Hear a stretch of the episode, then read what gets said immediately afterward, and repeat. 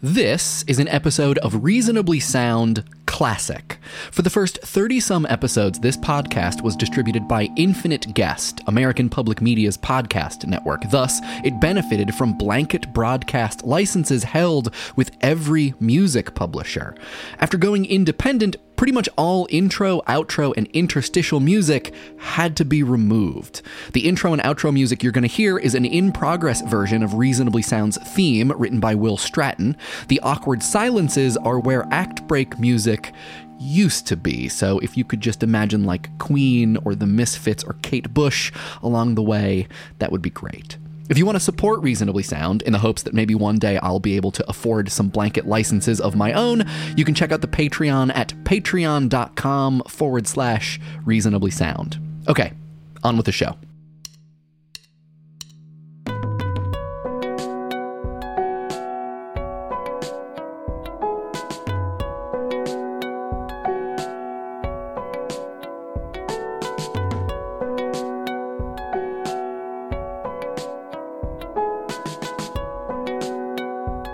When I was in high school, I dated this girl whose father was a doctor. He was a nice guy, big, lots of opinions, not terrifying at all to skinny 17 year old me with baggy pants and terrible taste in music. One of his opinions, one of his biggest pet peeves, he said once, and I imagine he meant this in the way that most people mean it when they say, You know what one of my biggest pet peeves is? And then they detail some slight annoyance, something not much beyond the inconvenience of a medium bad hangnail.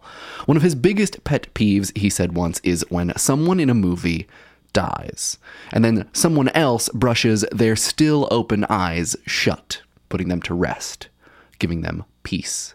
That would never work, I heard him say to a television screen once. After looking into it, it turns out it does work, just not how it works in the movies. You can close deceased eyelids, but sometimes it's difficult. Rigor mortis sets in on the eyelids quickly. That was ex girlfriend's dad's gripe, that rigor mortis gets to the eyelids first. I guess because of how thin the skin is and because of the way the muscle tension for that part of the body works. I don't really know. I'm not a doctor. But I also read that it's pretty likely those eyes will pop right back open after not too long, if if you can get them closed. So then, what we're saying is that you can do it, but it might not be easy or permanent. Apparently, morticians sometimes use glue, makeup, and all kinds of other tricks to keep the eyes of the deceased shut in the event of an open casket viewing. Regardless, most of us would consider this maneuver an honest to goodness thing. A thing you can do with ease and effectiveness, as it's shown in those tender movie moments even though you can't. Not exactly, anyway. It's verisimilitude, the appearance of reality by consensus, as opposed to verisimilitude by truth. Which was really what ex girlfriend's dad was up in shirt sleeve arms about. He wasn't part of the consensus. His professional expertise prevented that. In the way lawyers probably get frustrated watching The Good Wife and service people with any war movie, doctors, I'm sure, resist all kinds of consensus built verisimilitude related to medicine, the body, and so on. For them, inaccurate tropes like the closing of the eyelids or the use of a defibrillator in any and every situation where a patient has flatlined no longer represent a heartfelt final moment or a last ditch struggle to save a dying person. They instead represent only themselves. The reference turns back around and reminds savvy viewers that they are watching a TV show made by people who need to hire a consultant next time. That is what we're going to talk about in this episode of Reasonably Sound, except, of course, the sound version. We're going to talk about overused sound effects and how they're meant to represent one thing, but eventually they end up representing only or mostly themselves and sometimes their weird histories or other uses. There are a good number of overused sound effects, actually. You'll probably recognize most of the ones that we're going to talk about, which, I mean, I guess it's it's maybe worth warning you. After listening to this episode, you're going to hear them everywhere because they are everywhere. movies, TV shows, video games, books on tape. So if you don't want to willingly open your ears to the world of hilariously overused sound effects, now's the time to switch over to another Infinite Guest podcast. The most recent episodes of both Tiny Sense of Accomplishment and Top Score are really, really good if you're looking for recommendations. If you still need some time to decide, though, if you're ready to possess such infernal knowledge, you, you have a couple minutes. Before we talk about specific sound effects, it's probably a good idea to talk about sound effects in general.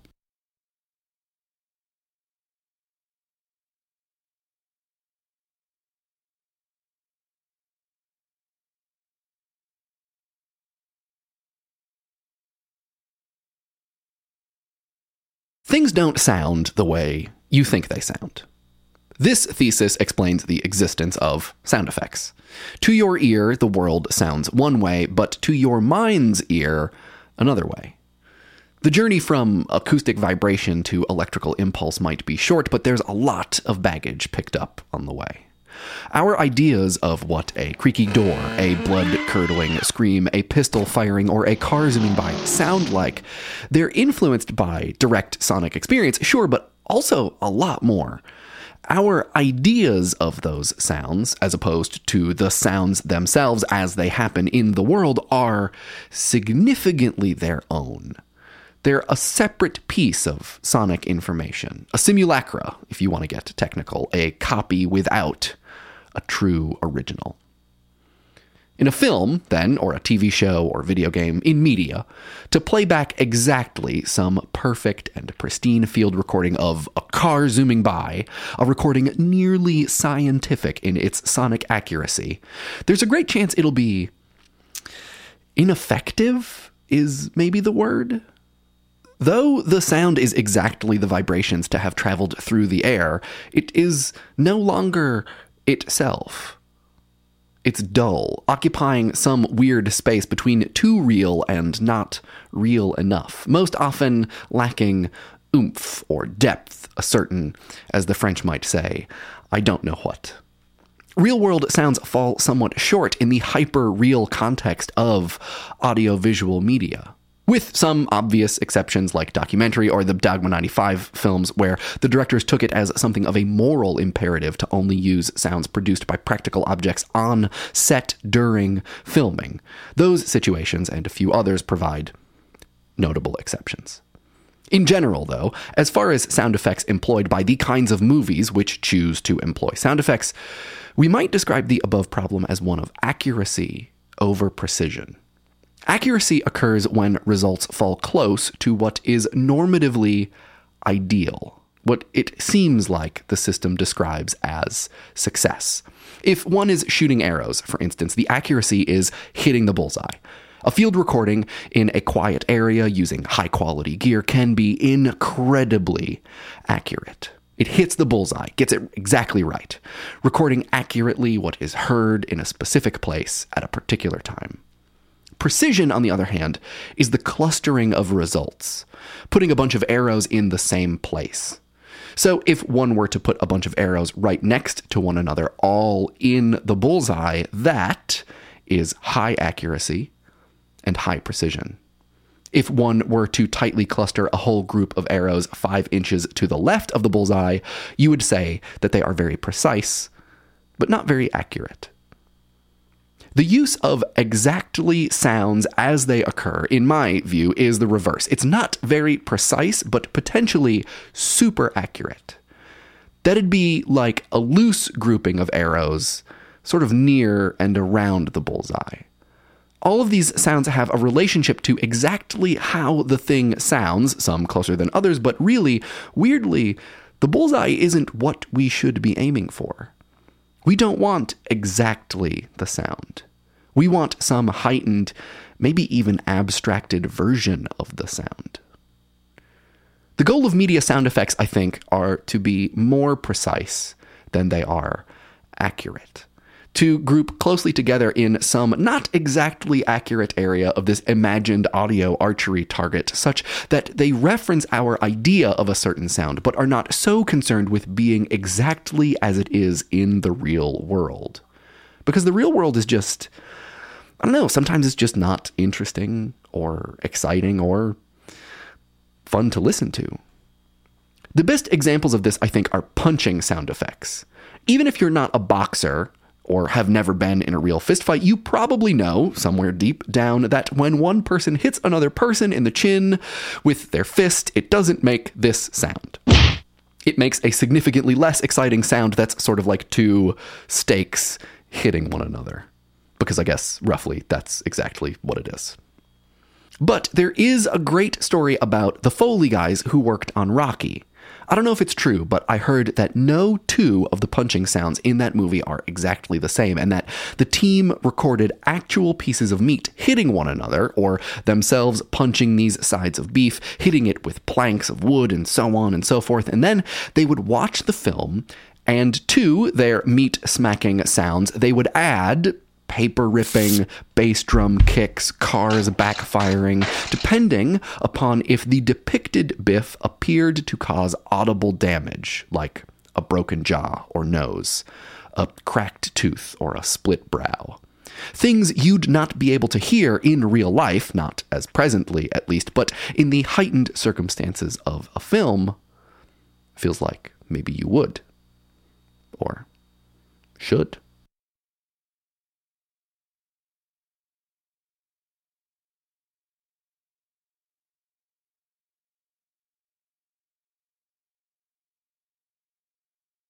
There are a good number of sound effects that are used frequently. Oh, and if you wanted to tune out for the part where I describe a couple of really overused sounds, now is the time. There are lots. Some of them are, I imagine, sort of like sound design inside jokes, sounds which you would never include in a finished work without intending to make some kind of reference to its overuse. But really, lots of them are also actually just good sounds. They're clear, well put together, distinct, in a word, iconic. They clearly reference exactly the thing that they are, even if they aren't sonically exactly that thing. They play well to our sensibilities, if not the world's actualities. They are very, very precise, if a little inaccurate. Many of them, not all, but many, are also available on sound effects libraries. It probably goes without saying, but the business of recording sounds for use in media is not simple. If you need the sound of, say, a large angry dog barking, there are probably more than a few things that will keep you from going out into the world to harvest that one personally. The solution to this problem is a set of widely available, though frequently prohibitively expensive collections of sounds which are freely licensed, meaning after one has paid the exorbitant cost for access to the sounds themselves, no additional money needs to be paid based upon where or how they're used. Reasonably Sound actually makes use of a good number of sound effects libraries that I acquired on just an unreasonable number of CDs back in my days as a sound designer for theater. Without them, the task of illustrating a great many principles of how the world sounds would be much more difficult and potentially dangerous. Like, remember that time in episode one where we listened to the sound of a tree falling?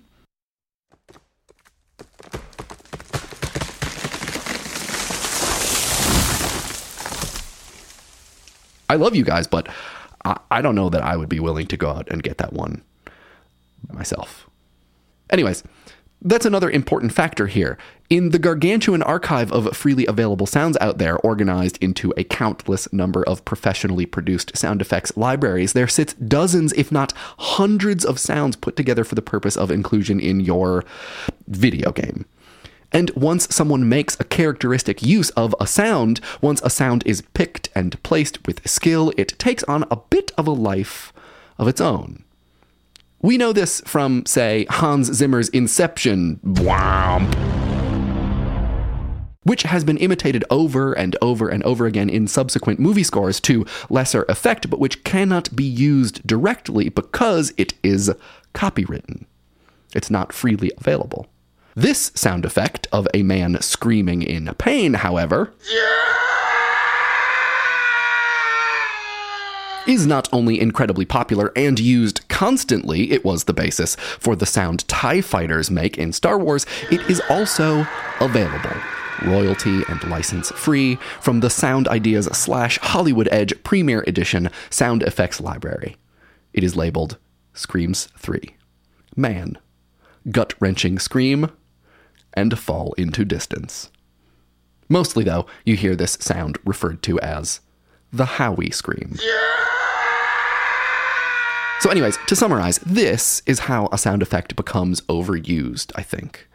It starts as a kind of sound icon with a strong and undeniable resemblance to its referent. Over time, and through constant use, it becomes a reference to itself. By using these sounds, you're referencing the use of these sounds. And of course, the easier they are to use, the more they will be used. Which, well, I guess enough generalities, I think. Let's talk about a few sound effects which fit this description. There are tons. We're going to talk about five. First, a personal favorite, and by favorite I mean it drives me mad how often I hear this sound the creaky metal door. I sometimes call this one the gate of hell because it most often is used in situations where someone is in trouble. Nice doors maintained by a staff of caring professionals in a well lit facility do not make this sound.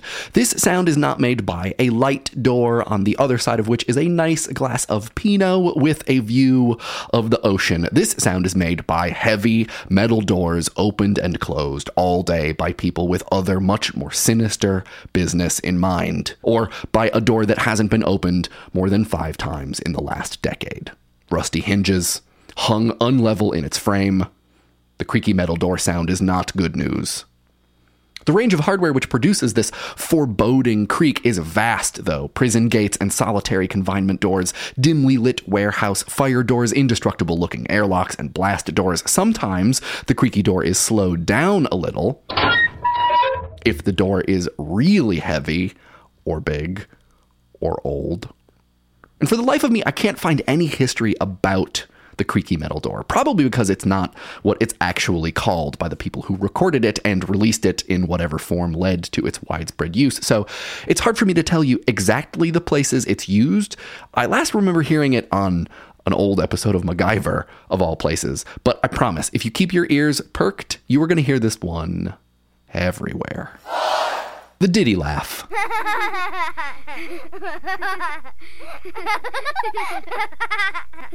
so called because it is used very prominently in the intro sequence for the Nintendo 64 game Diddy Kong Racing.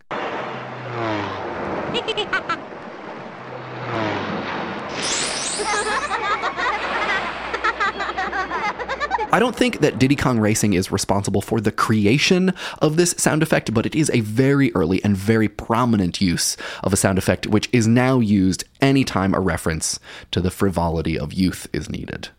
From what I can tell, it's either three or four voices of young children just, you know, having a jolly good time. It's used pretty much exclusively in earnest, which I have such a hard time with because I just. I don't know, children laughing sound effects sort of creep me out. For some reason, I can't help but respond to this kind of disembodied children giggling sound with anything other than some deep sense of foreboding.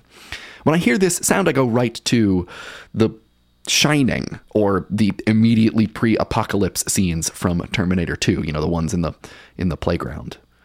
We talked a little bit in a previous episode about Michel Chion's idea of an empathetic sound when the audio is playing against the emotional content of a scene and therefore amplifying its effect. And for whatever reason, I only ever hear the Diddy laugh as an empathetic, even though generally it's intended to be strictly empathetic.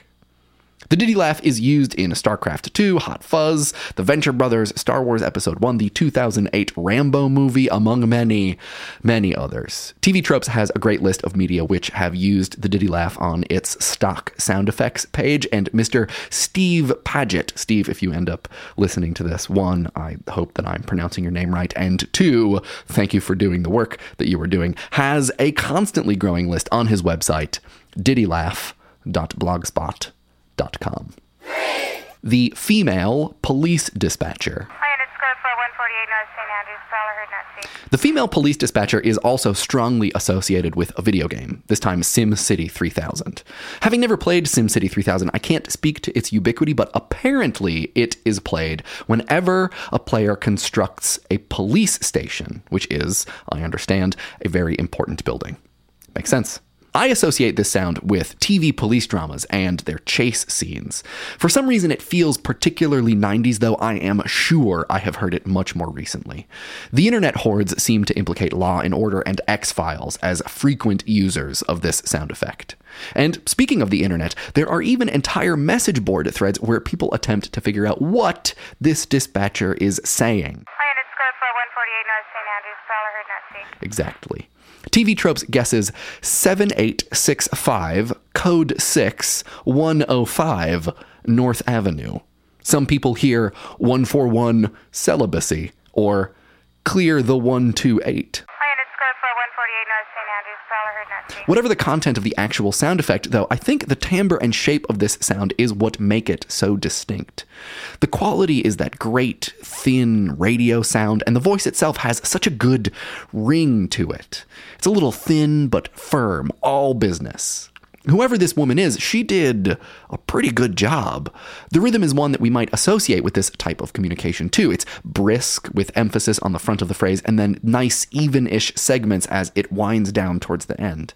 I'm always reminded of how one might mimic a truck driver. Breaker Breaker 19, this is Big Mike from the Big Apple. Nasalish, with all of the emphasis up front. Castle Thunder. Castle Thunder isn't used so much anymore. It was in heavy rotation up until about the late 80s, particularly in animated films. But it and our next and final sound effect are such recognizable mainstays of sound design that it would be an oversight to pass them up. Castle Thunder was originally recorded in 1931 for the film Frankenstein, starring Colin Clive as Dr. Frankenstein and Boris Karloff as Frankenstein's monster. It was actually this movie that would cement the most popular rendering of the monster, with his flat head and matted down hair and neck bolts. And in the way that there would be many versions of Frankenstein's monster that reference Karloff's green, blocky instance, there are many versions of Castle Thunder. Over the years, engineers have reworked and reincorporated Castle Thunder in their spooky scenes, and much like the current lineup of the punk rock band The Misfits, it resembles the original, but mostly in name only. Here are a couple versions of Castle Thunder, starting with the original you've already heard, and ending with one of the newer, probably pretty recognizable versions. This is pulled straight from a YouTube video uploaded by Wiley K209 Zback. It's about a minute and 30 seconds long. I'll put a link to it in the show notes.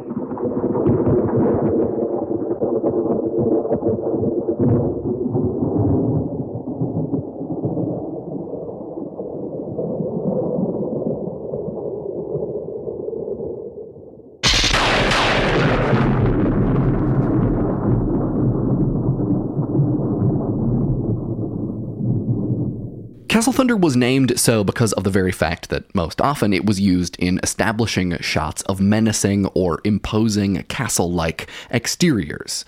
A large, shadowy mansion, a creepy cathedral, a stone rampart, and the related spoopy weather conditions. Which actually gets to an interesting point. Castle Thunder has no rain, which almost never happens in the real world, thunder without rain. And the thunderclap is really quick, almost 10 times shorter than most thunderclaps. For me, Castle Thunder bumps into the accurate versus precise distinction more than most other frequently used sound effects, for the fact that it is so unnatural. Weirdly quiet when it's used without adding rain sound effects, and weirdly terse when not combined with a longer, more natural rolling thunder. But the message it conveys is clear, and until I really started to think about it, I never really questioned its presence or accuracy when placed alongside some foreboding setting. And finally, the granddaddy of all overused sound effects the Wilhelm scream. The Wilhelm scream is to sound effects what Folgers is to coffee or IKEA is to furniture. It's, you know, fine. It's good. It gets the job done. It could be better, but even so, it is everywhere. Some confluence of events have conspired to deem it the paradigmatic example of its category. The Wilhelm scream was recorded in the early 50s for a movie called Distant Drums. In the film, some men are trudging through a swamp when one of them is suddenly snatched by an alligator. He is dragged underwater, but not before issuing his scream heard round the world. In her amazing essay, The Wilhelm Scream, which, if you can find it, you should definitely read it, Elena Passarello opens with a fictional, speculative excerpt of the Distant Drums screenplay, the portion which would eventually call for the Wilhelm Scream to be recorded. It reads 1951. Exterior Swamp. Day. The camera rolls a patsy stands waist deep in a soundstage mock up of Florida alligator water.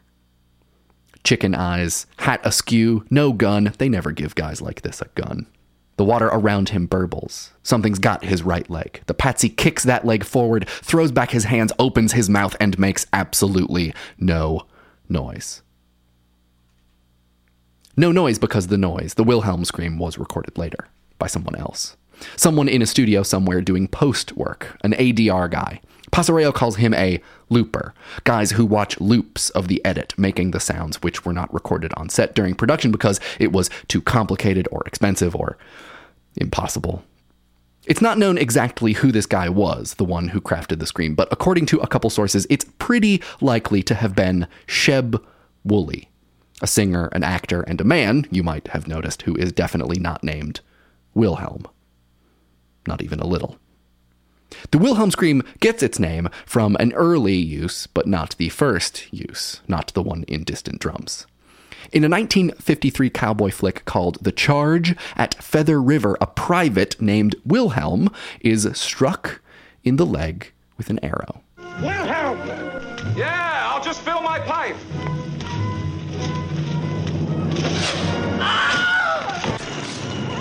Wilhelm is played by Ralph Brooks, but upon being shot by an arrow, is voiced, probably, by Sheb Wooley. Since then, Wilhelm's pained shriek has been the tolling bell for unfortunate injuries and unexpected deaths in over 300 films. Ben Burtt, the sound designer for George Lucas and the Star Wars films, is credited with popularizing Wilhelm and naming it, but there is, appropriately, something of a Frankenstein's monster effect here. Wilhelm is still Wilhelm, to the degree he was Wilhelm to begin with, which you could call into question given the tension between actor Ralph and vocalist Sheb, but Wilhelm is also, now, the use of Wilhelm. The signal that one is in on the joke part of the story. Wilhelm's is a voice that signals some untimely demise, but also some knowing demonstration. However, you look at it, Ben Burtt's creation has maybe gotten a little out of hand. It is, more than any other of these sounds, I think the most accurate. A sound made by one person into a microphone, and as far as we know, relatively untransformed. Exactly the vibrations to have traveled through the air. Though, luckily, not the actual scream of an actual person actually suffering. It's worth asking, though were someone shot with an arrow, dragged under the swamp waters by an alligator, if this is the sound they would make? Or maybe to put it another way that is perhaps a little easier and more fair, it's not that the Wilhelm scream isn't exactly a scream, it's that its usage, the places it's been deployed, the assumed attitude of the post production audio professionals who incorporate it, have somehow made it more than a scream. Wilhelm is a sound that has issued from the mouths of hundreds of injured or dying characters. Sheb Wooley's widow, Linda Dotson Woolley, said that Sheb joked about this frequently before his own death. How great he was at screaming. That his legacy would be the post production death knell sound effect.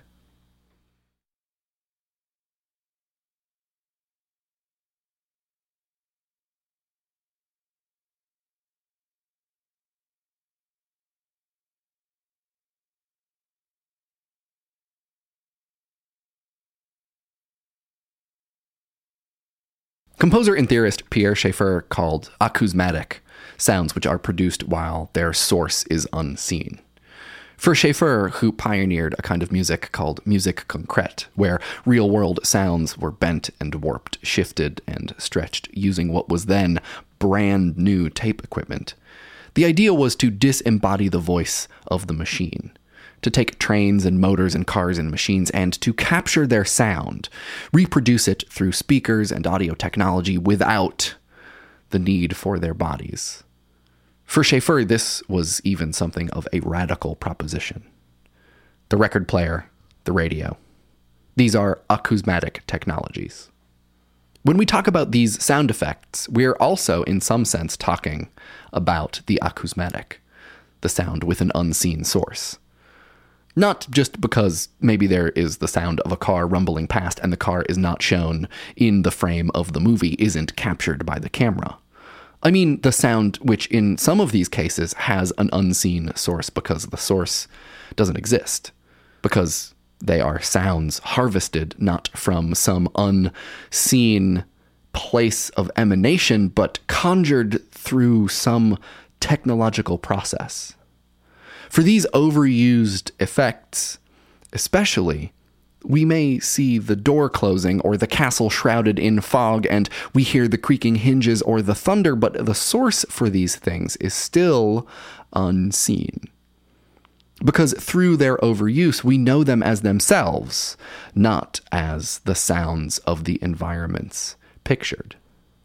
To put it in Michel Chion's words, which I have a tendency to do, the sounds move from diegetic to non diegetic, from seeming to be of the world of the media to clearly placed on top of it, added to it later. As Wilhelm's scream references the scream of the on camera personality less and less, and itself more and more, it likewise goes from diegetic to not, from direct or acoustic to acousmatic. From sound to sound effect.